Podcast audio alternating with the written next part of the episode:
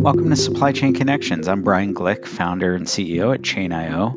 On this episode, we have Tim Weiss. Tim is the CEO at Optera Climate, one of many companies working to further our advancement towards a low carbon economy and CO2 emissions reductions. And we're going to spend some time here talking about balancing the incentives to do good in the boardroom versus how it sometimes feels in the real world and change management and all of these things other than just calculating your emissions and how they're going to drive real change. So I hope you enjoy the episode.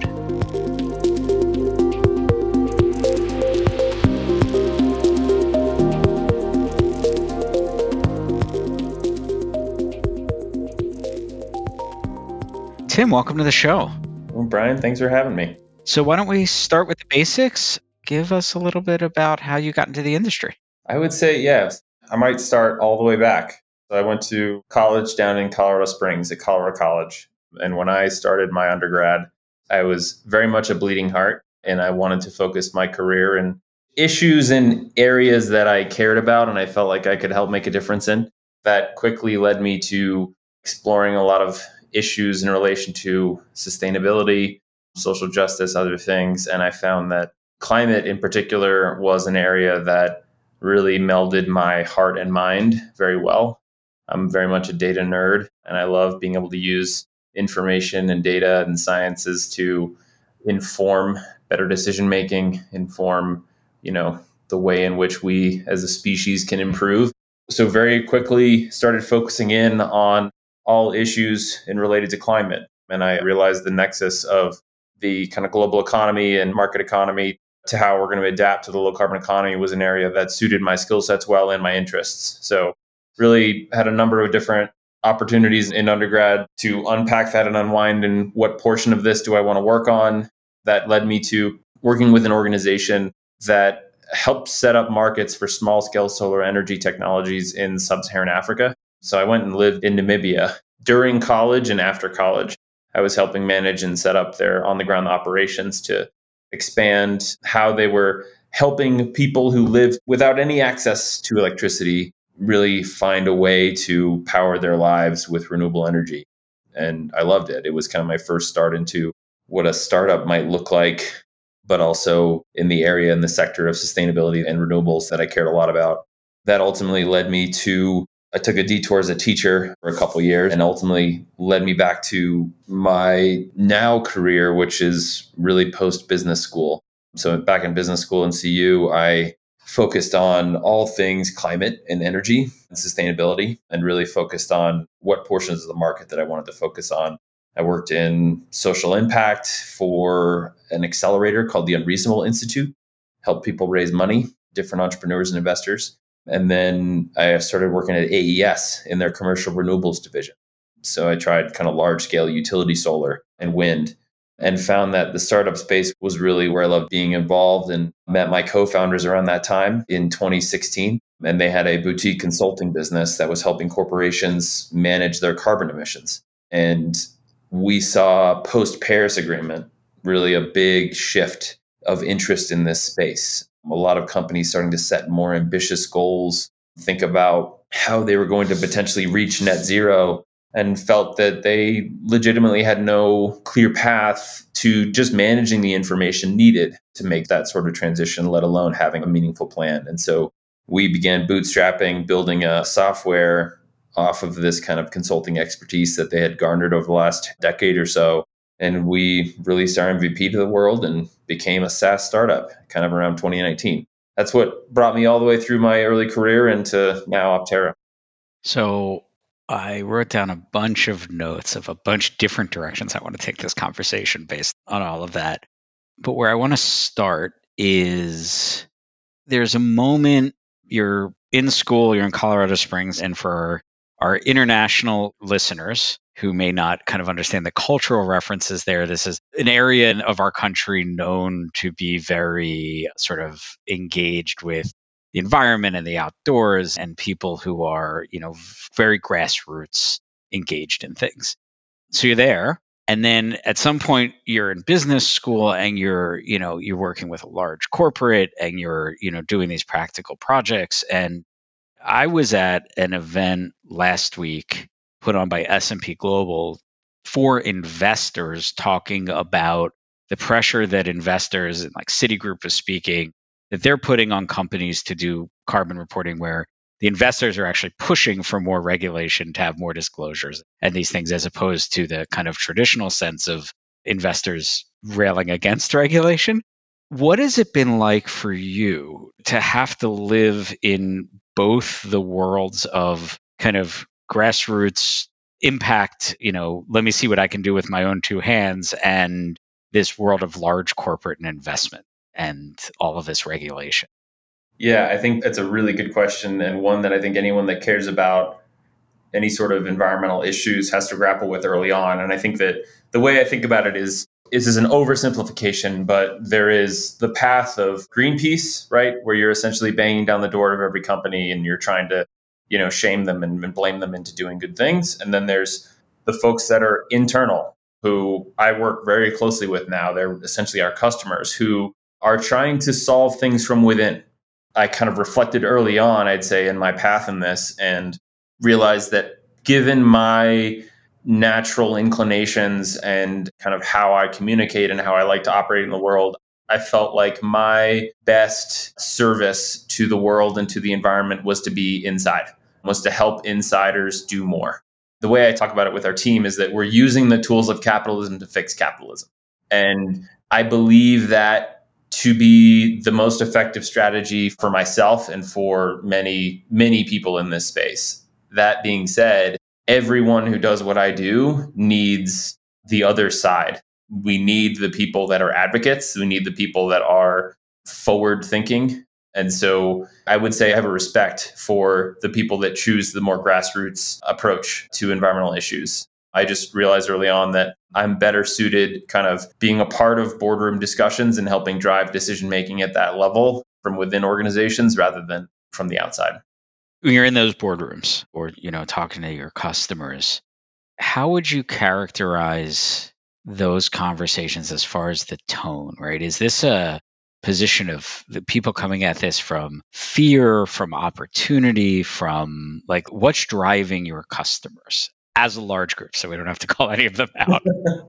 yeah, it's interesting. So I've had a lot of conversations with kind of C level executives within either customers that we work with, your Fortune 500, Fortune 100 type companies recently. And ultimately, there is an appreciation and understanding that we are transitioning to the low carbon economy. It's not a if anymore. It's not a is this a problem that we have to look at.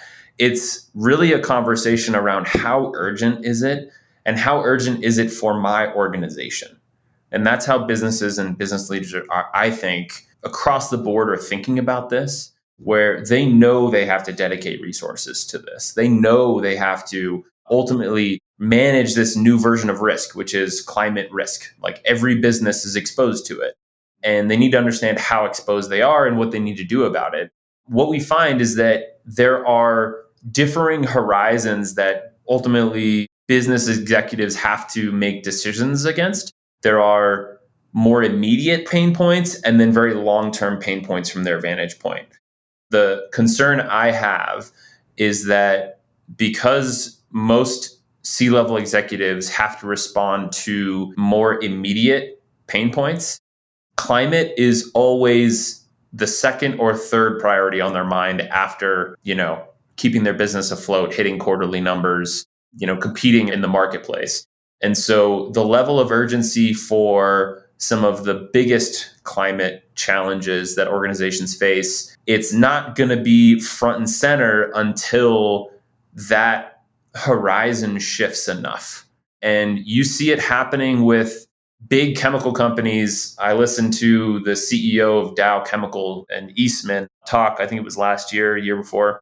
Essentially, they were saying every new plant that they design and that they build for these massive chemical companies is under the pretense that this has to be producing product that's conducive to a low carbon economy. It's fundamentally based on recycled inputs or non virgin materials. It's based on non petrochemical based products. And I think that's what we're seeing is like long-term capital investment is being deployed in a way that's responsible because that's managing risk appropriately. But short-term and medium-term, folks aren't spending enough. They're not doing enough yet. The level of urgency isn't there, I would say. Everyone's being quite rational about this. Everyone is certainly bought in and understands the problem, but the level of urgency isn't quite to the point that it will be, I would say, in the coming years. And I'm hopeful it will be. And I think that there's, in that level of urgency, right, it's not evenly distributed. If I make steel for a living, this is highly urgent, highly regulated. And if, you know, I'm the guy who runs the convenience store down the block, you know, I have less impact and less, uh, I think, transition risk is the term, right? So, where does shipping and logistics and all of that fit in, uh, kind of on that scale? Every single company that is providing logistical services around the world, I think, is paying very close attention to this. They're either actively investing in alternatives or helping kind of build the market case for those alternatives that are still being developed. So I know that every big shipper is really paying attention and invested in sustainable aviation fuel. One of the largest logistics companies in the world has helped back this medium duty electric vehicle startup that's going to be using that platform for all of their medium duty package delivery and all those kind of things. So what I see is that all the logistics companies I know of, you know, the big names, UPS, FedEx, Deutsche Bahn, you know, DB Schenker, all of them, they're all very attuned to the need to shift how they do what they do.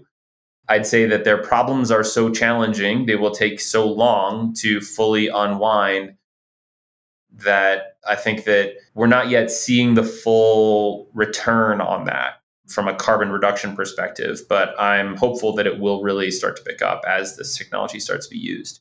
But obviously, sustainable aviation fuel is a ways out. Improvements in shipping. I mean, ultimately, right now, we see the biggest mechanism for decarbonizing logistics is mode shifting, is getting things out of planes and onto boats. We see a lot of organizations trying to work with their logistics providers to make that happen.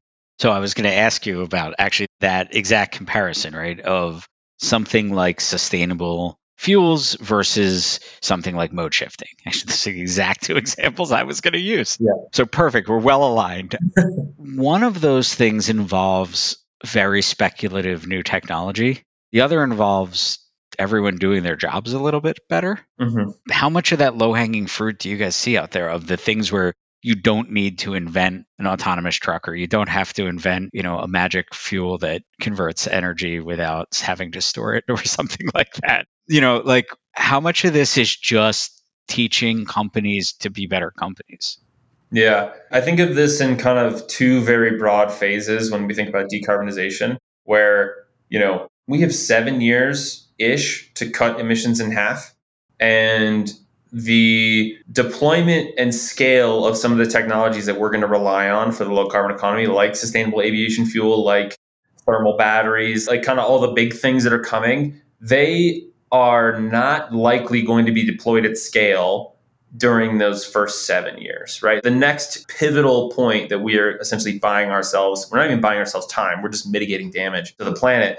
And so the solving that immediate problem is all going to be about doing business better from my perspective. When you're mitigating risk, what you're essentially doing is operating in a way where you've squeezed all the efficiency gains out of how you operate today and then you've bought enough time for us and the market economy and the planet to then be deploying the scalable big technologies that will remove the last 50% of emissions from how we operate. So, in a lot of ways, we can't wait for that stuff, or that stuff won't have a big enough impact to mitigate the damage that's been done. So, I think investors and anyone who's consumers, folks that are you know really paying attention to this information now, appreciate the fact that we need to see results now, and that's going to happen by kind of exactly to your point by people just really deciding to do business more efficiently and operate more more you know effectively in, in the world. So, as someone who has a background in the transportation side of logistics, whenever I hear about mode shifting, I always instinctually start doing what I would say is not a positive behavior, but I start going, oh, I know that looks like a logistics person's job, but it's actually a buyer's job to actually buy the product on time so we don't have to move it to air freight. Right. Right. Like when you're engaging with these companies, and it's one thing to collect the data and and but when you start analyzing it, you start talking to them, you have to become a change agent, right? For this. Like how deep do you go with these companies to go, okay, you've got to go change your planning process, or where do you guys draw that line? Yeah, it's really interesting. And one thing I'd characterize is that our customer, I spoke to one of them last week and he had a really great way of putting it where he's like, Tim, I'm essentially the UN, right? I can get into any meeting. I have no budget and I have no power. So all I have is influence, right? And that's the sustainability function within big companies. And so for us, our job with our software and with our kind of complementary services team is to empower that, you know, UN member to be as effective a stakeholder, a communicator, a leader for the organization as they can be. Because ultimately they are not going to be the one implementing solutions. To your point, like when you're thinking about logistics emissions, it all comes down to procurement and how they are managing and forecasting the needs of their business and how far out are they looking how are they going to capacity plan and do all the things that they need to ensure that they have enough lead time to use boats and not planes and our customer is not making that decision they are trying to essentially convince procurement that this is a better way of operating it will serve the business in achieving their net zero goals and also help them control costs and improve how they're performing. And so we're trying to be in this position of saying, how do we arm this change agent, to your point, with as much compelling, strong evidence as possible to do their job? Do you think that's going to change? As a former CIO now, putting that hat on, there was a time when every CIO like magazine and these going back far enough that they were like these paper weeklies you would get would talk about when is the CIO going to have a seat at the table right? When is a CIO going to actually be considered a C level executive and not someone who was just sort of given that title to shut them up? Yep. You know, or to illustrate a point to someone else. You know, and that did over a period of time change the fact that like conceptually, you know, everyone understands that technical role or many roles now in companies has a lot of like real decision making power, not just uh, influence over someone else's budget does the regulatory environment create an environment where these sustainability leaders are going to start having some real teeth because there's going to be laws to meet? It definitely does. I think of the data security world as a pretty good example of how our industry is going to unfold. So I think it's a kind of a good example where like, you know, the reason CIOs have a seat at the table now is because data theft and you know ultimately information security risk is huge risk to a business. It can kill a business. It can determine whether yeah whether you can function anymore or not. That will be true for climate.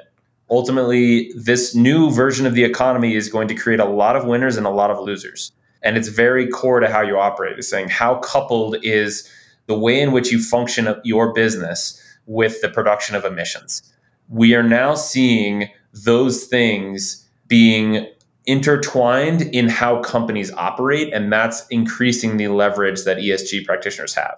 I think the best example is in Europe, we now have it's the very beginning stages, but we now effectively have a carbon tax regime, you know, which is the carbon border adjustment mechanism. And it's going live. It's kind of just getting started this month, and it's going to impact all the heavy emitting commodities that are imported within the EU. And so now every steel, aluminum, cement making company in the world now knows that they're going to be judged based on the emissions intensity of the products that they sell. And it's going to impact their pricing. It's going to impact their ability to compete. And I see these sorts of things, and regulation is helping, but it's based on a very core premise that investors are driving. And to your point, investors have always been driving this market is saying, I want to know who's going to win and who's going to lose in this market. And I want to make sure that we have our bets on the right companies. And that puts ESG and climate right front and center, and it builds the credibility and builds the need for ESG and climate programs across all big businesses. And I think specific to the shipping industry, you know, January 1st, you know, the ETS taxes go into effect on the the ships themselves too. So you know, one of the things we've been starting to talk about is the ocean carrier is saying, okay, well, we're not just paying this, right? That that's not how ocean carriers function. Uh, you know, so passing this fee along and the different steps along the journey from you know the ocean carrier potentially passing it to you know an intermediary you know like a DB Schenker like a, uh, you know a DSV who in turn ultimately is passing it to the shipper and you know maybe less connected but passing it along to the consumer and that if you're in those intermediary positions understanding it and being able to meaningfully talk about it and communicate it both when you're doing your negotiations with your carriers and your negotiations with your customers, there's going to be some haves and haves nots based on who really knows what they're talking about. I don't know that there's a question in here, but I get really nervous for US based companies who operate in those markets and have no education on this and are going to walk into, you know, contract negotiations in the spring with carriers not knowing what this new charge even means.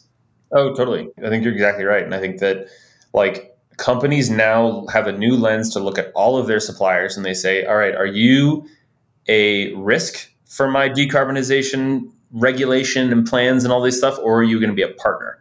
And that lens, like suppliers are going to feel the most market pressure to adapt to the low carbon economy than I think anyone else will because it's rooted in what they sell. And they have to prove to their customer that they are not only a good supplier and a partner, but also producing a product that is helping that customer with their regulatory, you know, compliance, with their decarbonization commitments. So if we played that sentence back to the 18 or 19 year old you who was in Colorado Springs and who had a spark to go help the world, that sentence probably isn't very compelling, right? Versus how it sounds in a boardroom. Mm-hmm. Kind of how do you think or, or kind of personally reconcile the excitement for doing the right thing with having to reframe it as a business objective? Yeah. So, what I learned early in my career is that NGOs, nonprofits are a beautiful thing.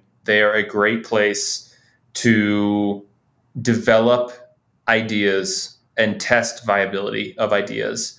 They are not a place to scale. To scale impact, to scale good things in the world, ultimately it has to adhere to some version of the market economy. And I've kind of fully, I just fully understand the power of these tools now and I can sleep well at night. And I think that these are tools that I would be more nervous if we had to rely on the moral compass of every human in the planet.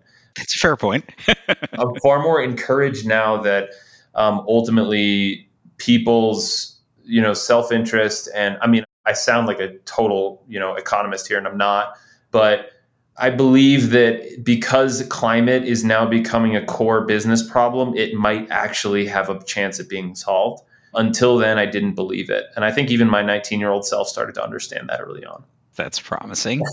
kind of as a wrap up question if there was something that you could get peers, your competitors, everyone on board to change, kind of what's the thing that frustrates you the most?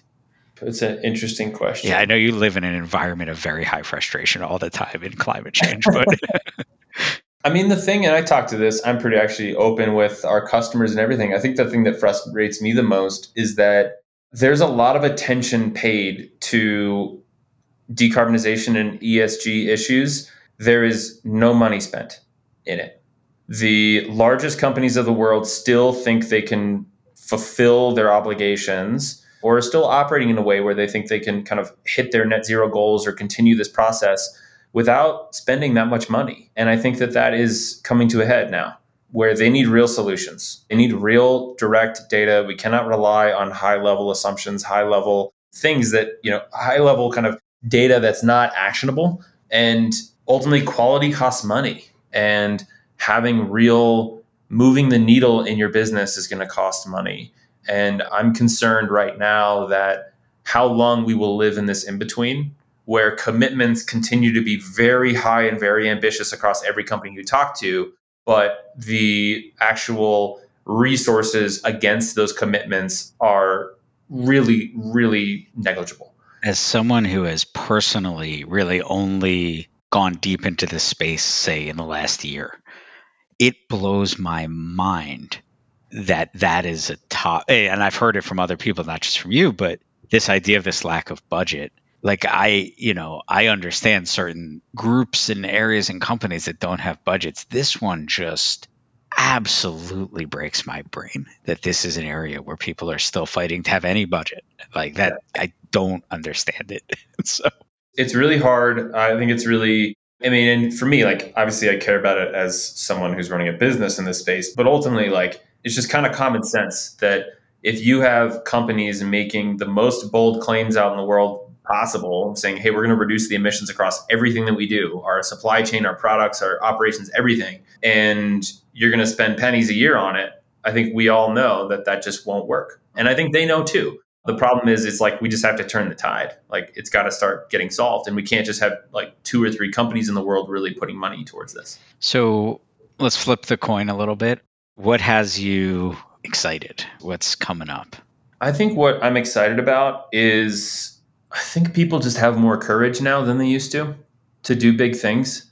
Like I genuinely think that we have kind of ridden this path of our societal development for as long as we can. We all kind of understand that this isn't gonna, this is just a train to nowhere, and that people are really being bold and willing to be bold. I think when you're looking at what's coming out of Europe right now, it's leadership. And what's coming out of California, the regulations there, like it's also leadership. What investors are saying and what they're asking for and saying compelling companies to do bold and big things. Like I love seeing, and I'm sure you can relate to this, but like I love seeing real leadership in the world. I think it's the most powerful thing when people are vulnerable, put it out there and say, this is the right thing to do, and we're going to do it. And I think that you're starting to actually see it. It's not just a one off situation like it used to be. And I'm encouraged by it. I think it's inspiring, and I'm just hopeful that it's lasting. So, if people want to learn more about Optera, learn more about you, kind of what's the best way to get engaged? Website is opteraclimate.com. You can find me on LinkedIn. I'm Tim Weiss and all the things. I don't have the largest social media presence, so nowhere else to really follow me meaningfully. Uh, LinkedIn's the only social media platform that exists anymore anyway that we talk about, at least around here. So, yes. Yeah. cool. Yeah, no, we'll make sure that those links are in the notes again, you know, thank you so much for being here and helping to educate us all on this. For it's obviously goes without saying, but it's an extremely important topic. Well, yeah, Brian, thanks for the conversation, and yeah, I hope this was in some way helpful to your listeners. Thanks again to Tim. That was so insightful, and it's always great to talk to someone who can be open about their journey and really give us some context to how some of these news articles and very generic feeling things are actually playing out in boardrooms and in the real world. And we're going to be having a bunch more content about CO2 and emissions throughout the rest of this year and next year, and, and I'm sure the year after on the Chain.io blog and on our LinkedIn. So, in addition to making sure you follow Optera, make sure that you are checking that out. We'll have the link in the show notes to everything that you need to subscribe to. And until next time, I'm Brian Glick, and thank you for listening.